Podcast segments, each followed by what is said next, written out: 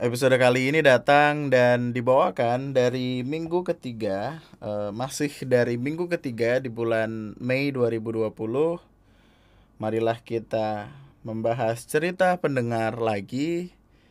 Nama gue Andri dan selamat datang di Lunatic Podcast.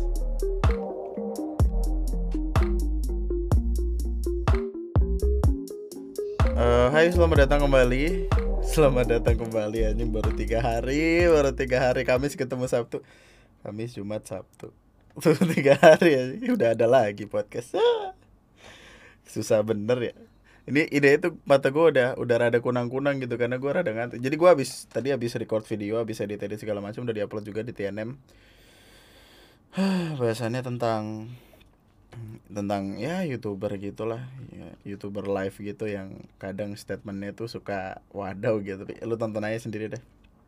Uh, kali ini bahasannya adalah tentang membacakan cerita pendengar karena dari kemarin tuh email udah masuk banyak banget. Bahkan ini email yang mau gue bacain tuh dari 31 Agustus 2019 tahun lalu gue gue lupa kenapa nggak gue bacain. Mungkin karena waktu itu yang gue bacain uh, kelep apa ngelepas dari cinta-cintaan atau gimana. Tapi ada beberapanya yang emang belum gue bacain. Dan kayaknya dengan schedule dua kali seminggu gue harap ini bakal cepet apa cepet ya kecicil gitulah untuk pembahasannya. Karena kasihan juga min. Maksudnya kayak orang udah pasti berharap berharap banget gitu untuk dibacain untuk dibahas kisah keluh kesahnya segala macam tapi keskip gitu. Uh, btw untuk untuk memulai ini gue pengen ngasih tahu juga kayaknya kemarin gara-gara kemarin ada nanyain terus uh, meskipun gue udah ngomong berkali-kali tapi kayaknya tetap keselip kalau di belakang jadi gue taruh di depan omongan ini. Nantinya lo cuma bakal ngedengerin bumper Lunati Podcast di Spotify. Google Podcast, Apple Podcast, Anchor ya segala macam itulah yang yang di luar YouTube pokoknya. Karena waktu terakhir gue uh, ngupload podcast sama Ray podcastnya tuh apa bumper bumper podcastnya yang yang di awal itulah yang setelah selamat datang dulu nanti podcast itu yang orang pada ngomongin di Twitter itu kayak uh, bang gue ada ada yang ngedem gue serius. Bang gue setiap kamar mandi setiap apa gue kayak selalu bilang nama gue eh, dan selamat datang gitu. Kayak gue gue nggak tahu mungkin itu udah jadi udah jadi apa ya kayak kayak wajahnya TNM eh wajah TNM wajahnya Lunati podcast gitu. Jadi kalau tanpa itu orang bakal bakal kurang kenalin atau gimana tapi bumper itu kena copyright. Jadi nggak bisa nggak bisa lagi tuh gue gue ngasih bumper kayak gitu di YouTube podcastnya di YouTube. Oleh karena itu kalau lu pengen dengerin ada bumpernya ke Spotify. Kalau lu pengen yang ada visualnya ke YouTube, bagus itu pilihan bagus. Atau kalau lu pengen denger dua-duanya aja nggak apa-apa. bagus buat gua kok, nggak apa-apa. Uh, oleh karena itu, gua gua lagi ngebuka apa ya ngebuka challenge buat siapa pun lo yang yang bisa editing, yang bisa ngebikin opening segala macam. Uh, mungkin lu bisa ikut challenge ini bikin bikin bumper untuk Lunatic Podcast. Nanti yang menang bumpernya bakal gue pakai dan ada ada ekstra tambahan apa hadiah dari gue jadi buat lo yang pengen ikutan kalau lo ngerasa lo jago ngedit dan lain sebagainya lo silahkan ikutan. Nggak ada kriteria yang cukup gimana gimana banget. Yang penting family friendly. Family friendly anjing. Padahal isinya kagak ada family friendly aja uh, pokoknya uh, unsurnya tuh abu-abu putih gitu loh karena gue suka suka apa apa yang gelap tapi ada putih untuk apa apa ya namanya ya? Ngasih goresan-goresan gitu loh ya Lunati podcast kan warnanya putih. Fontnya bebas tapi gue prefer pakai uh, bebas neu ne n e u e gitu bebas neui ah lah gitulah gue gue suka tau font itu tegas gitu. Dan durasinya juga ya mungkin di bawah 15 detik terus pakai lagu ini penting nih pakai lagu yang no copyright. Lagu apa pun lah yang penting nggak ada copyrightnya. Jadi mungkin itu akan jadi entitas baru gitu untuk nanti podcast versi YouTube tapi ya buat yang mau ikutan silahkan ikutan. Uh, challenge-nya bakal gue tutup di akhir bulan ini lah Mei tanggal 31 tuh main dua minggu bisa lah. Ya semangat. Siapa tahu ntar ada yang berhasil. Dan gue gue tuh sebenarnya ada niatan untuk bikin sendiri ya atau atau uh, nge-hire orang bener-bener nge-hire editor gitu yang bisa dicari online gitu. Tapi gue kayak pengen ngebuka apa ya ngebuka kontribusi orang lagi gitu maksudnya kayak nge ngebuka kontribusi orang buat ngebikin lunatic podcast gitu dan kayaknya opening di YouTube itu bakal gue ganti per 50 episode jadi kayak bumper untuk episode 51 sampai eh sekarang berapa sih? Ini 53. Jadi 53 sampai 100 ntar apa? 101 sampai 150 apa gitu. Biar wajahnya masing-masing aja. Anggap aja season. Ya, satu season 50 episode. Gokil. Gokil, tapi tenang. Yang di Spotify lo nanti uh, Spotify, Google Podcast, Apple Podcast semuanya bakal tetap santai. Jadi ya semangat ditunggu uh, untuk itunya apa apa video-videonya itu bisa dikirim ke email gua aja di newrhi@gmail.com atau ada di description bawah. Terus lu juga yang yang mau ngirim email kayak yang bakal gue bacain gue omongin di video ini lu bisa kirim emailnya ke email di bawah newrhii@gmail.com. Uh, mari mari kita langsung saja loncat ke email yang ada ini. Dan BTW kayaknya podcast ini bakal gue batasin per per berapa ya? Per 45 menit mungkin 45 sampai 50 menit kayaknya itu itu yang paling masuk akal gitu untuk gue bikin kayaknya kalau satu jam lebih terlalu gimana gimana banget gitu meskipun ada beberapa yang tetap bilang kayak bang podcast tambahin lah masa cuman sejam doang kurang biji mata lu kurang anjing gua kurang tidur nih lu mau gue meninggal gue baru rada-rada sembuh gimana Uh, nah ya nanti kalau di YouTube di sini bakal ada ada apa? Ada email lagi gitu. Nanti gua gua screen capture bentar.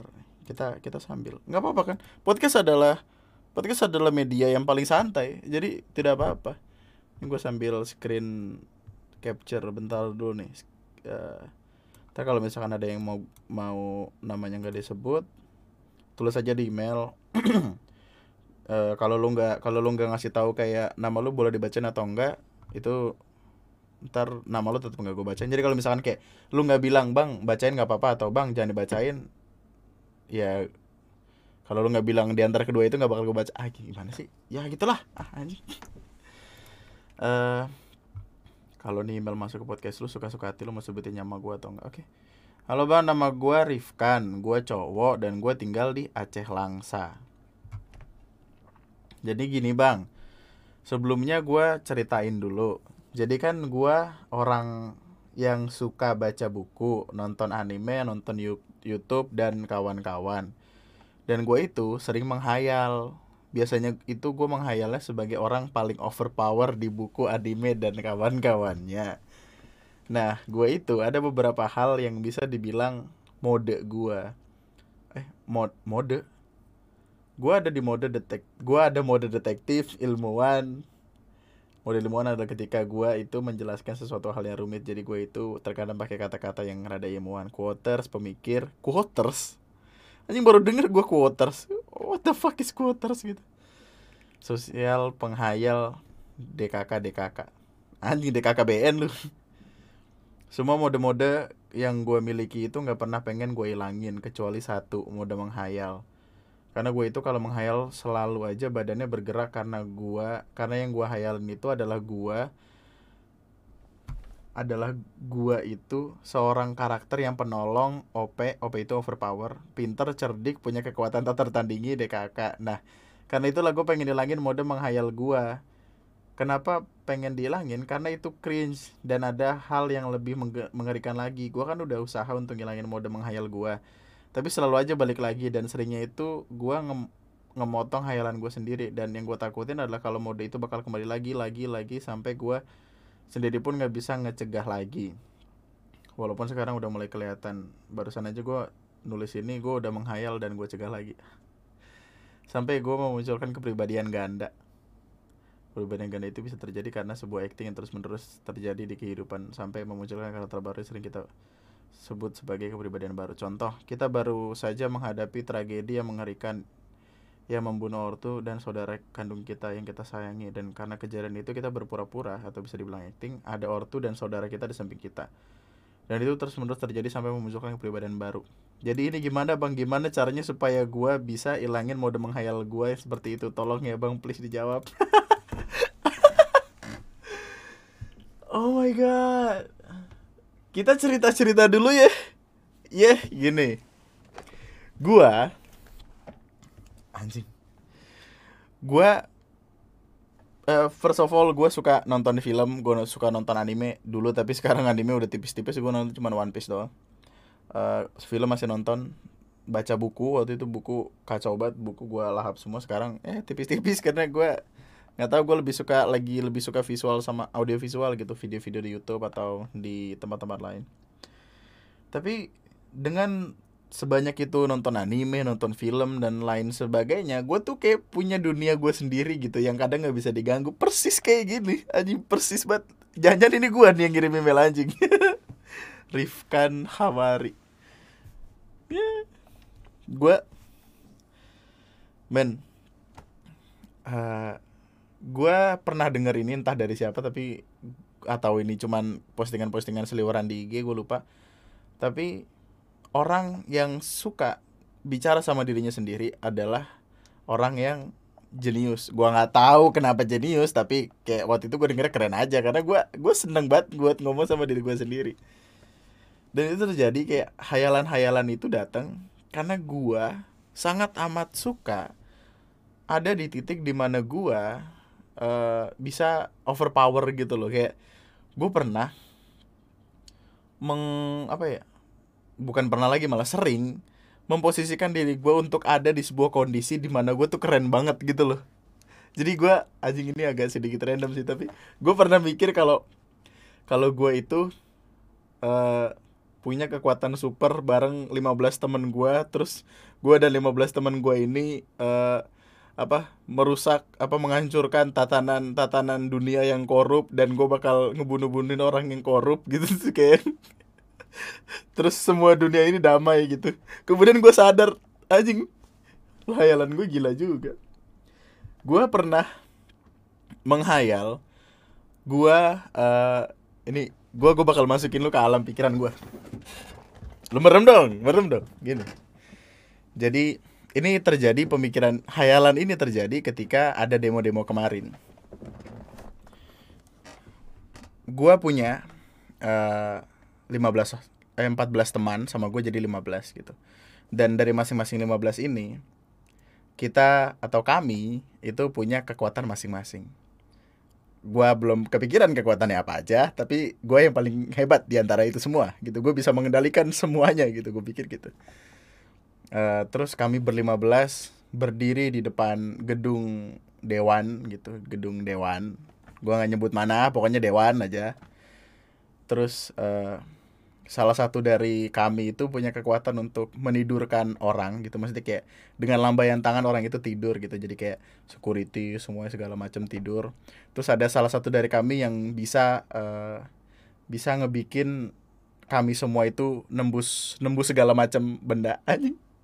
Nembus pagar gitu terus nembus tembok. Terus sampai akhirnya kami berlima belas berdiri uh, secara horizontal. Apa sih? Kayak kalau kalau garis gitu samping gitu di sebuah mimbar yang ada di dalam bukan mimbar apa ya panggung panggung di dalam uh, gedung dewan itu.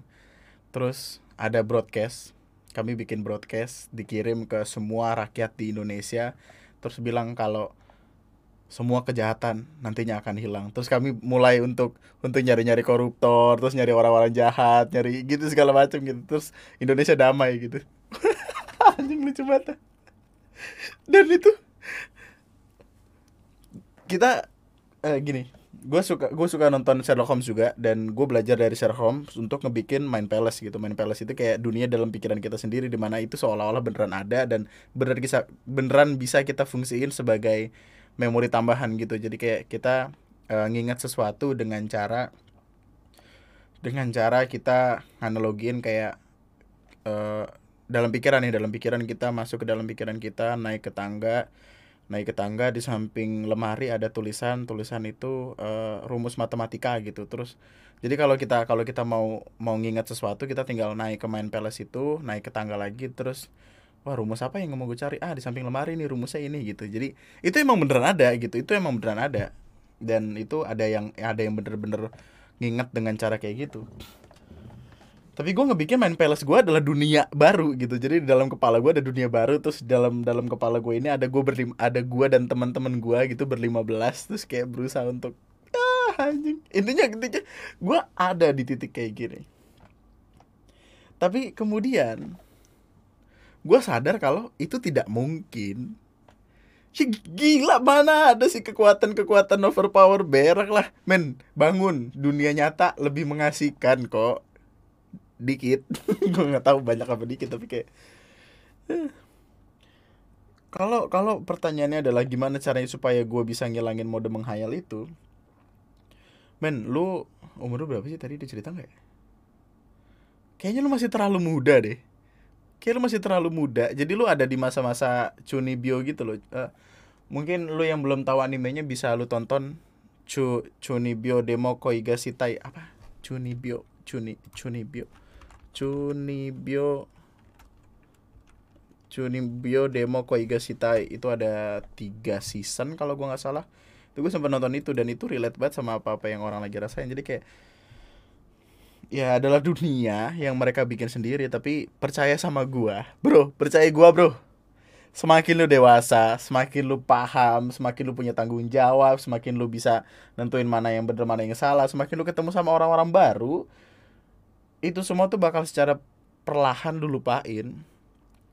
Jadi cara untuk menghilangkan semua hayalan itu adalah dengan bertumbuh, dengan jadi orang, dengan dengan sadar kalau itu tidak mungkin. Tapi kalau mungkin ya bagus juga gitu. gue sempat pikir kalau gue bisa bangun tidur terus gue ngeluarin laser dari mata aja. Lucu banget gue pernah gue pernah melototin TV gitu berharap ada laser keluar dari mata gue terus TV-nya kebelah nih. Mata gue nangis berair gara-gara itu apa kering. Bertumbuhlah sebagai manusia dan dan anggap aja itu fase gitu. Karena kita semua akan ada di fase-fase tertentu yang ya mungkin uh, ada beberapa fase ada beberapa orang yang terjebak di fase yang kayak kita. Gue bilang kita karena kita juga sama-sama suka menghayal cuman hayalan-hayalan gue emang juga rada-rada busuk sih. Gue dulu pernah punya mantan kan di di sekolah kan. Terus mantan gue ini deket sama cowok. Terus gue mikir kayak ah ini cowok ini bakal mati ketabrak terus uh, lalalala gitu lah panjang anjing. Serem. Tapi ya sekarang gue udah gak ada di situ. Karena gue terlalu sibuk mikirin kehidupan beneran gitu kehidupan nyata. Dan semakin kita apa ya semakin kita hadir untuk bertumbuh, untuk punya dunia sendiri, itu tuh akan pudar, akan kita lupakan. Mungkin nantinya akan satu dua kali tuh bakal muncul, tapi ya, ya udah. Ntar juga lupa, bro. Percaya gue ntar juga lupa, udahlah. jangan jangan jangan berhenti bertumbuh aja sebagai manusia. Tetap belajar hal, -hal lain. Karena karena serius deh. Fakta, science dan lain sebagainya itu lebih menyenangkan untuk kita tahu loh. Karena karena kita sadar kalau itu tuh beneran terjadi.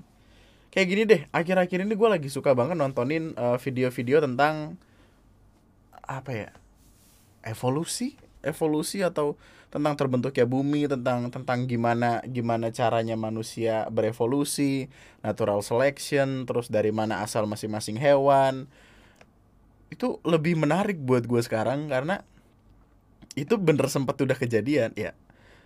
Bukti saintifik mungkin udah ada gue nggak tahu tapi kayak itu bener-bener bener-bener sangat amat nyata gitu untuk kita sadar. Kayak ada natural selection yang yang pertama kali ngebikin mata, ngebikin kuping, ngebikin mulut, paru-paru, organ, terus ada eh, macam-macam lah. Belajar halal baru, percaya sama gua akan ada yang lebih menarik dari hayalan-hayalan itu. Karena yang lebih menarik itu adalah hal yang nyata. Anjay, mabar. Anjay mabar anjay. Gue main, gue main PUBG ntar sama Eric Olim. uh, email selanjutnya dari orang. Selamat malam Bang Andri. gimana caranya menerima masa lalu pasangan bang terima kasih bang wih singkat sekali gue seneng nih singkat singkat kayak gini mobil apa kaca depan kaca mobil depan itu lebih besar daripada kaca spion.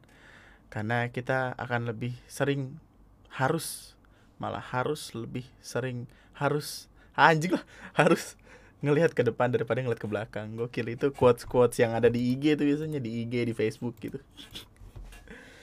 Gimana caranya menerima masa lalu pasangan kenapa enggak? Ini ini jawaban akan menjadi sangat amat kodian sih karena lu bakal ngedenger ini di mana-mana. Tapi emang itu adalah jawaban yang paling tepat gitu.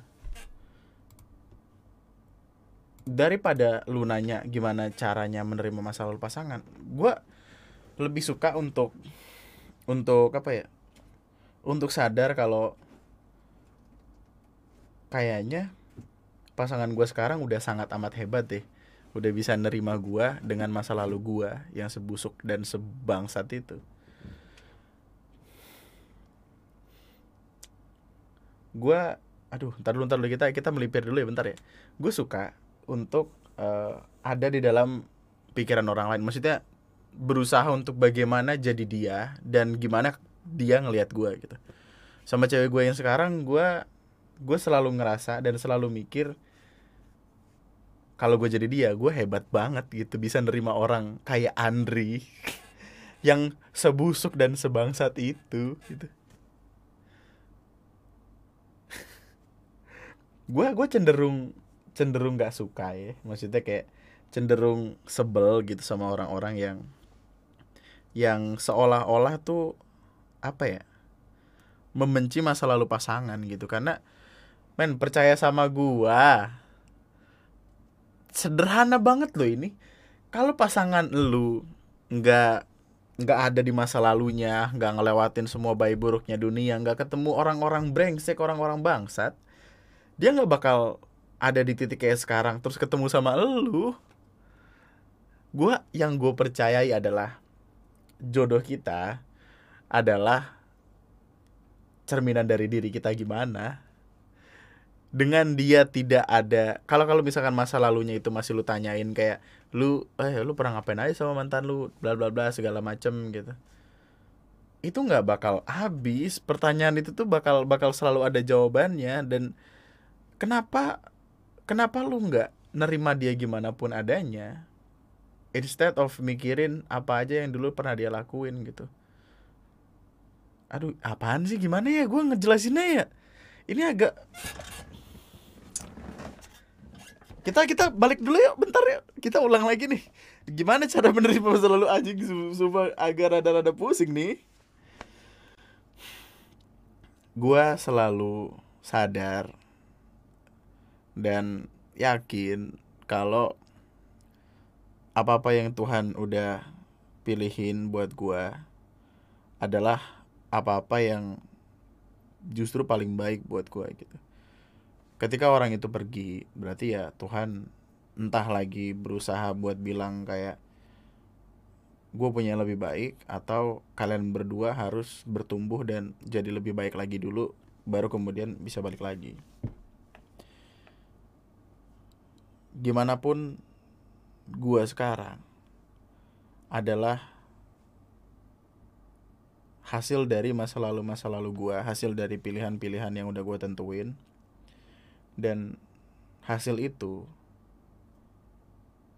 adalah yang bakal gua bawa sampai gua sampai gua mati nanti gitu. Begitupun pasangan gua nantinya.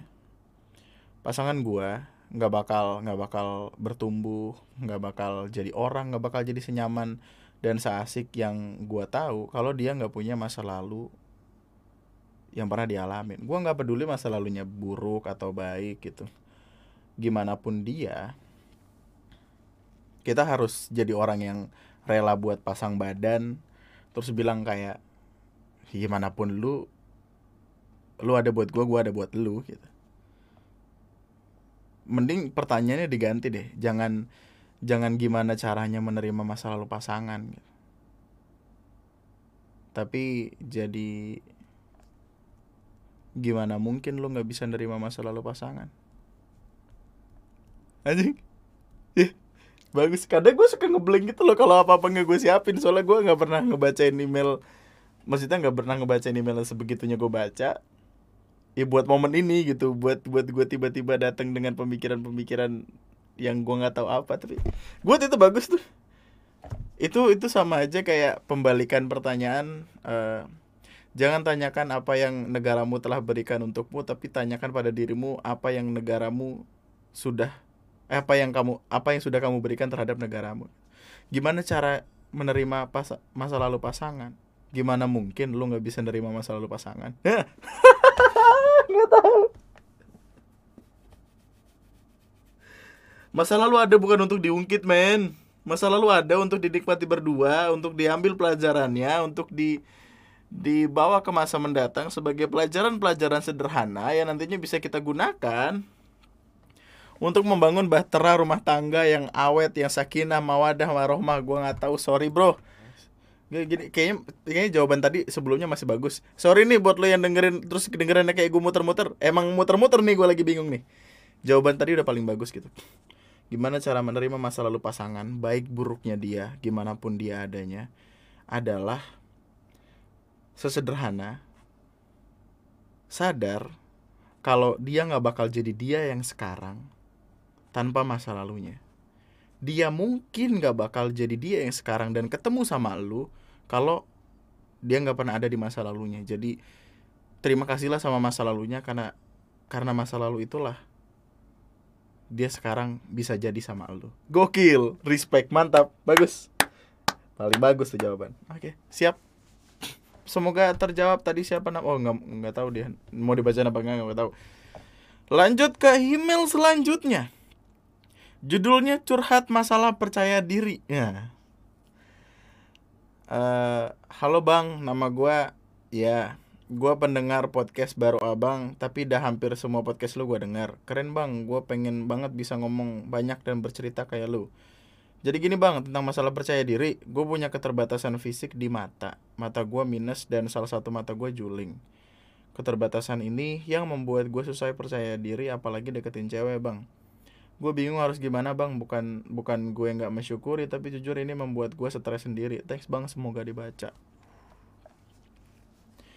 Ini mungkin akan bisa ke apply tentang apa kepada semua orang yang memiliki uh, keterbatasan ya gue gue jujur jujuran nggak bisa jawab banyak mungkin nanti ketika gue ketemu sama temen gue yang yang ada di keterbatasan yang sama gue bakal bisa nanyain ini dan gue mungkin bisa ngebikin podcast bareng dia tapi buat sekarang uh, jawaban sederhananya adalah dengan sadar kalau tanpa percaya diri lu nggak bakal ke mana-mana. Apa ya? Keyakinan kita untuk melakukan sesuatu kadang didasari sama uh, apa ya keinginan kita yang menggebu-gebu akan sesuatu. Kayak contohnya gini deh lu pengen kaya lu pengen sukses. Cara untuk kaya cara untuk sukses adalah dengan kerja keras dengan ngelakuin sesuatu yang belum pernah lo lakuin sebelumnya. Dan kayak apa ya kaya dan sukses itu adalah trigger gitu. Jadi lu cari tahu dulu trigger trigger untuk apa dulu nih. Kayak dia kan cuman tentang masalah percaya diri percaya diri lu nih mau lu bawa ke mana gitu kayak kayak gue deh contohnya gue pengen ngomong aja gitu gue pengen ngomong dari dengerin orang. Tapi gue juga sekarang lagi ada di titik di mana gue masih mempelajari gimana caranya untuk percaya diri di depan di depan banyak orang. Karena selama ini gue cuman ngomong sama kesayangan gue doang nih mikrofon mikrofon yang sampai berdebu ini atasnya nih. Jadi, baru sadar ke berdebu. Gue gue pun masih belajar gitu. Dan gue harus percaya diri karena di depan sana ada panggung-panggung lain, ada garis finish lain, ada estafet lain yang mesti gue kejar dan gue sadar kalau gue nggak nggak punya percaya diri itu gue nggak bakal ke mana-mana gitu. Lu harus punya lu harus punya uh, tujuan yang jelas untuk dasar apa lu ada di titik ada untuk ah, anjing lu harus ada tujuan yang jelas. Karena dengan tujuan yang jelas itu lu bakal punya kemauan lebih untuk belajar.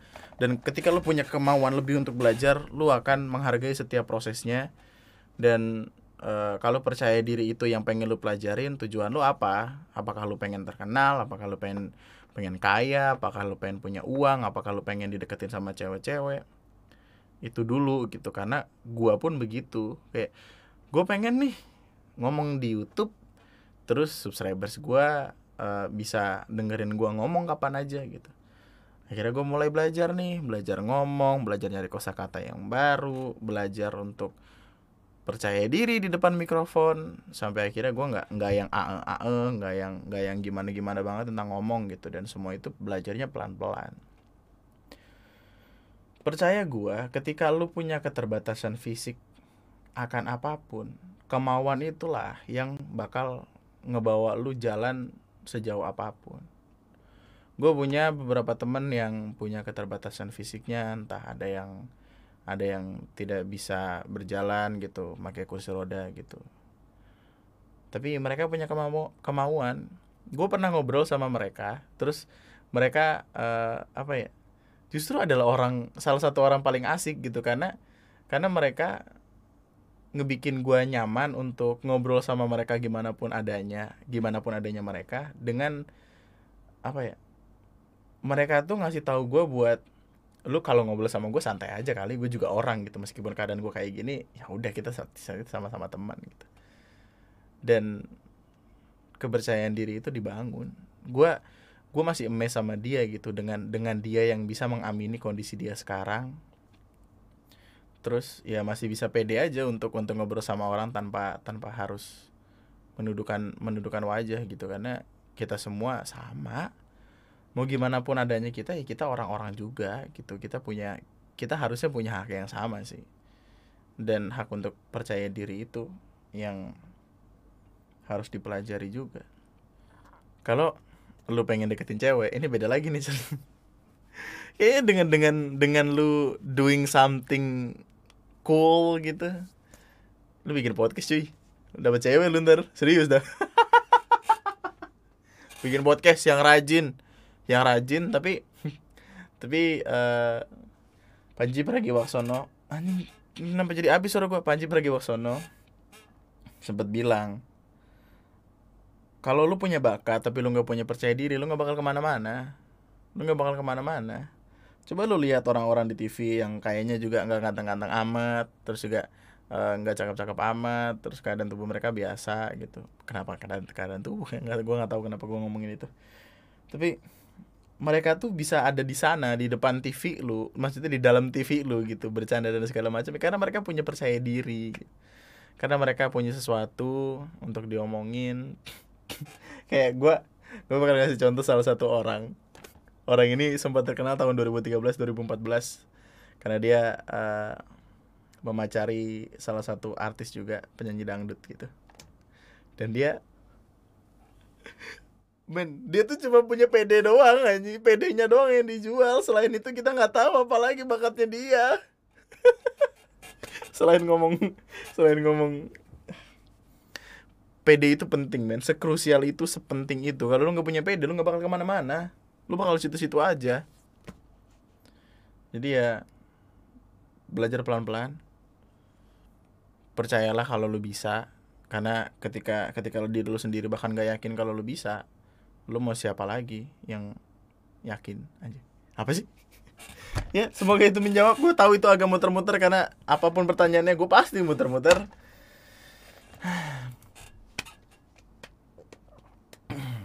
Jadi uh, nih email selanjutnya. Gimana sih cara ngatur uang yang bener sama ngatur waktu yang bener? Men lu baru aja nanyain ke orang yang salah. Sorry banget nih. Tapi kayaknya gue masih belum menemukan jawaban itu bahkan untuk diri gue sendiri dah. Kayak sekarang jam berapa nih? 1.45 gue mau sahur jam 3 1.45 gue masih melek. Ntar gue tidur jam 6 jam 7 bangun gue jam 2 enggak gal. Ngatur duit. Nih nih nih baru nih. Terus gue beli pot nih tadi gue beli pot nih. Nah ngatur duit. Tapi ngatur duit kalau ngatur duit gue gue punya orang yang bisa ngebantu gue ngatur duit dengan gimana pun adanya gue sih jadi gue terbantu. Jadi ngatur duit mungkin sudah bisa selesai perkara itu. Tipis-tipis karena kadang gue bangsat juga. Tapi ngatur waktu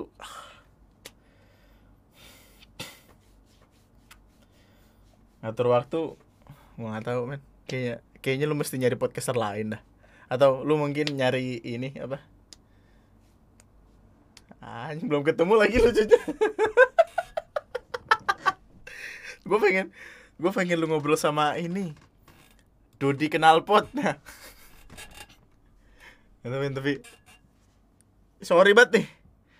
Perkara uang ya caranya adalah eh gimana ya gue gue pengen bilang kayak lu nggak bisa terga lu nggak bisa selamanya bergantung sama orang lain tapi di sisi lain kadang lu butuh untuk bergantung sama orang lain. Gue takutnya ketika lu ngikutin omongan gue yang bilang kalau kalau ngatur duit itu lu cuma butuh orang yang bisa ngebantu lu ngatur duit lu. Takutnya ntar orang itu uh, putus dari lu atau hilang dari hidup lu ntar lu nya malah jadi nggak bisa ngatur dulu sendiri. Jadi cara ngatur duit adalah dengan sadar kalau kita miskin. Nah ayo cari orangnya email selanjutnya Uh, aku nulis ini sambil dengerin podcastmu mas cerita masa kecilmu sama kayak aku dan mungkin juga banyak yang lainnya. Tahun semono pas sembarang kalir regone saya murah. Sembarang kalir ki apa tah? Sembarang kalir itu apa? Aku nggak tahu. Sembarang kalir. Sembarang kalir itu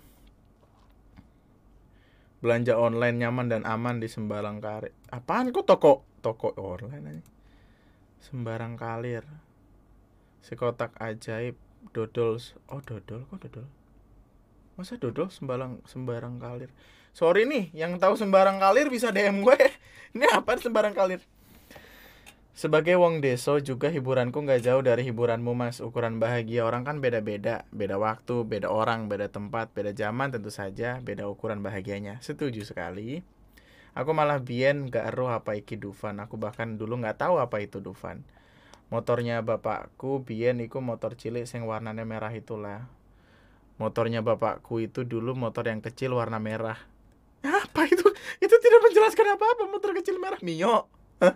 Mio apa? Buh namanya motor apa lupa. Iya. Tapi aku bangga sama masa kecilku main sama alam yang masih asri kali masih bening. Soalnya sekarang kali pinggir rumahku airnya butek. Pinggir rumahnya airnya butek sekarang. Paling bahagia ya hari minggu. Bisa nonton kartun seharian. Kalau nggak nonton paling main petak umpet kelereng main di kali enggrang masak-masakan polisi-polisian tali. Aduh bahagianya BTW sampean apal banget program TV Mbien hahaha aku udah lupa. Aku suka Ranger pink dan kuning dong. Eh kuning tinggal disiram tuh. Sayangnya dulu bapak ibuku selektif sama tontonan TV aku nggak pernah dibolehin nonton sinetron. Kalau kalau nonton paling diem-diem kalau bapak ibu lagi nggak nang omah nggak di rumah. Jadi ketika teman-teman di sekolah cerita sinetron aku cuma iso ngowoh. Ngowoh gitu apa tah anjing ngowoh. Ngowoh sendiri besar jadi bahasa Jawa kasar jika di Indonesia kan sama dengan termenung termangu tertegun oh cuma bisa diem gitu aku seneng sih kalau Mas Andi lagi cerita pakai bahasa Jawa lucu ha harusnya aku gak manggil Mas ya kita seumuran ya tapi kalau manggil cuma nama atau nggak sopan. Makasih Mas sudah mau baca celotehanku. Semoga dibaca sih. Nggak dibaca di podcast gak apa-apa wes. Yang penting dibaca. Siapa tahu jadi bacaan pas lagi gabut atau mau tidur apalagi ee. Atau ngapain wes. Matur nuwun. Matur suwun ki. Wah, api Api cuk. Seneng loh. Gua gua tuh gua tuh dari dulu ya sangat menyukai orang-orang uh, yang berbahasa Jawa karena gue tuh selalu ngerasa kayak gue lagi pulang kampung jadi gue tuh kalau misalkan lagi ada di sebuah kerumunan gitu terus orang-orang itu ngomong pakai bahasa Jawa Jawa Jawa yang Jawa Timur atau Jawa Tengah gitu ngedengernya tuh kayak asik aja gitu kayak kayak gue lagi pulang gue lagi pulang kampung nih.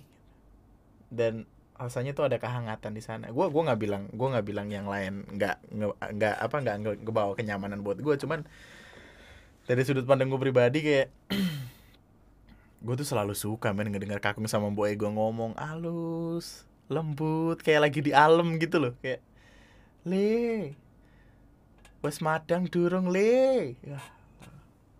Meskipun Jawa gue juga nggak nggak nggak nggak bisa dibilang Jawa-Jawa banget karena kapan gue ya Allah Taruh gue lagi pengen ngomong tiba-tiba ngeliat email berasa kayak ini gue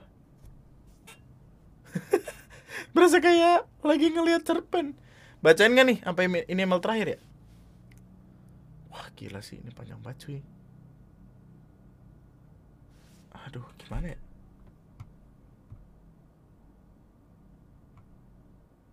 oh ini oh ini dia dia ini. Yaudah deh kita bacain deh pelan-pelan ya. Ya panjang nih. Ah tapi panjang.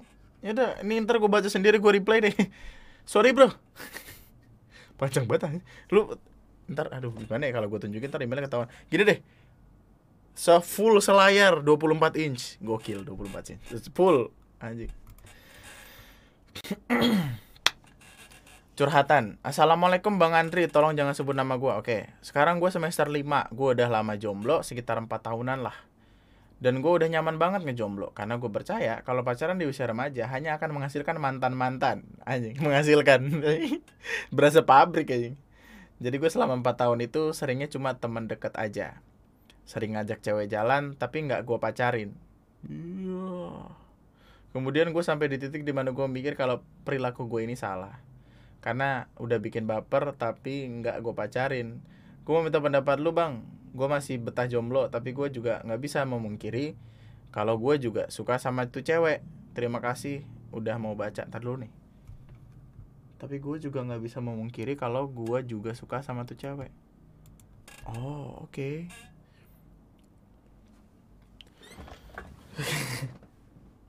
empat tahun jomblo nih terus uh, dia bilang dia suka ngebaperin cewek yang mana itu bangsat banget aja so cakep lu bangsat. Tapi nggak apa-apa. Pede harus. Kayak tadi gue bilang percaya diri. Tapi percaya diri juga kalau kelewatan halu cuk. Ya. gini uh, men udah 47 menit. Gue nggak tahu ntar gue kaca di berapa menit tapi intinya ini email terakhir ya gue tapi gue juga nggak bisa memungkiri kalau gue juga suka sama tuh cewek. Ketika kamu menyukai seseorang ya pertahankan cari tahu apakah dia cocok tidak atau cocok atau tidak terhadap dirimu kemudian hiduplah berbahagia dengannya. Apa sih? Terlalu klise banget ya apa sih anjing ah gimana ya? Dia itu lagi nyaman nyamannya ngejomblo udah nyaman ngejomblo masih betah ngejomblo tapi dia tiba-tiba suka sama cewek. Coba pertanyakan dulu deh apakah apakah uh, idealisme lu tentang kok idealisme sih? Apa sih namanya kalau kayak gitu? Berpegang teguh pada pada pemikiran pada uh, apa namanya sih kalau itu? Apa sih namanya kalau misalkan pendirian pendirian pendirian. Apakah pendirian lu itu worth it untuk lu tetap jaga atau tidak? Karena iya kita kita semua bisa percaya itu. Kalau kalau pacaran di usia muda hanya akan menghasilkan mantan mantan karena biasanya kita kan kalau di usia muda rada-rada bego ya. Ada apa aja tuh apa aja tuh disikat gitu apa aja tuh di uh, dijabanin gitu. Sampai akhirnya lupa kalau kalau ya kita masih bocah cintanya juga cinta-cinta monyet gitu. Tapi percaya gue kalau lu nggak nyoba lu nggak bakal tahu. Lu nggak bakal ngerasain jalannya gimana. Lu nggak bakal tahu arahnya ke mana dan segala macam kalau lu suka sama itu cewek ya lu deketin. Nggak nggak harus pacaran kok. Maksudnya ah gimana ya? Ketika orang ada di sebuah hubungan yang tidak menembak dan tidak mengajak pacaran apakah itu disebut pacaran? Kayak gue mesti nyari tahu itu dulu deh. Tapi uh, cinta itu anjay ngomongin cinta. Cinta itu harus dikejar harus dicari. Nggak bisa didimin doang nanti basi. Kalau basi siapa yang mau ngurus? Kalau lu suka sama tuh cewek perjuangin nanti kalau misalkan cewek itu udah direbus sama orang lain lu nangis di pojokan gara-gara gara-gara nyesel cara paling sederhana untuk tidak uh, tidak menyesali sesuatu adalah dengan memperjuangkan itu. Karena ketika kita memperjuangkan itu, berhasil atau enggaknya, itu urusan belakangan. Yang penting udah nyoba.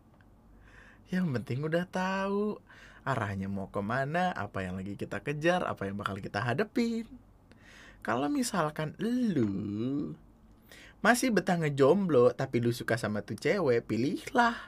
Lu mau jadian sama tuh cewek, ya nggak nggak tahu sih dia bakal diterima atau enggak, tapi lu mau ngelanjut berusaha untuk mendapatkan cerita bareng tuh cewek atau lu mau ngejomblo terus? Tapi saran gua lu coba dulu aja. Dia nggak mau dia nggak minta dikasih saran gak sih? Oh dia nggak minta kasih saran. Ya udah nggak apa-apa. Suka suka udah. Tapi pilihannya dua nih. Lu mau tetap ngejomblo mempertahankan pendirian lu akan kejombloan lu itu dengan embel-embel itu akan merusak apa menghasilkan mantan-mantan. Atau lu mau ngedeketin nih cewek kemudian lu nggak tahu arahnya ke mana. Karena bin lu udah ngejomblo empat tahunan lah gitu. Terus lu, lu yakin kayak kalau pacaran hanya akan menghasilkan mantan mantan masalahnya juga nggak semua hubungan itu bakal berhasil langsung berhasil lurus gitu loh. Kayak apa anda? Lu lu nggak pengen pacaran tapi lu langsung nikah gitu. Itu nggak bisa apa ya hubungan yang langsung ke arah pernikahan itu tidak bisa menjadi jaminan. Kalau itu akan lancar gitu maksudnya kayak masih ada kemungkinan-kemungkinan di mana lu akan tetap mendapatkan mantan. Gimana sih?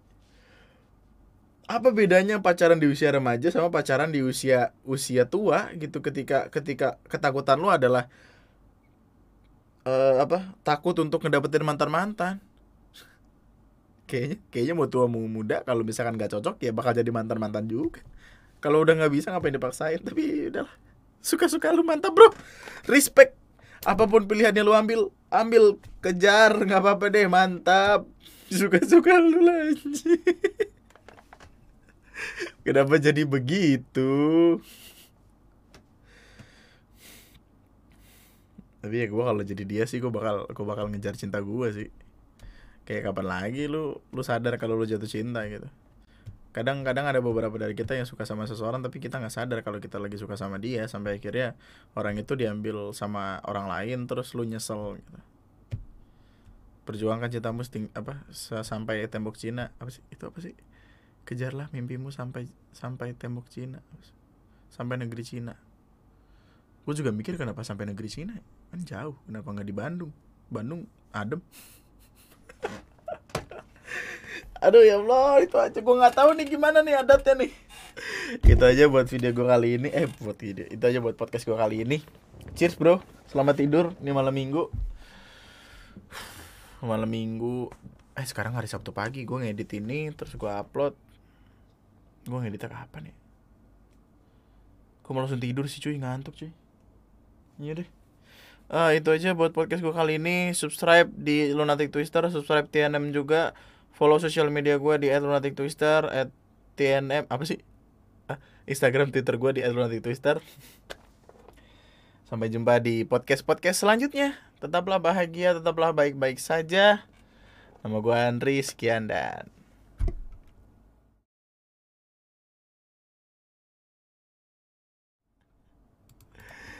ada ya Allah. Oh iya ada end screen. Ngomongin apa ya kita jadi ada youtuber nih. Dia bilang dia kagak cuci tangan terus dengan pede-pede. Ah, anjing capek gue. Enggak lu tonton aja di TNM ada videonya. Paling ntar gue diserang. Itu aja, thank you.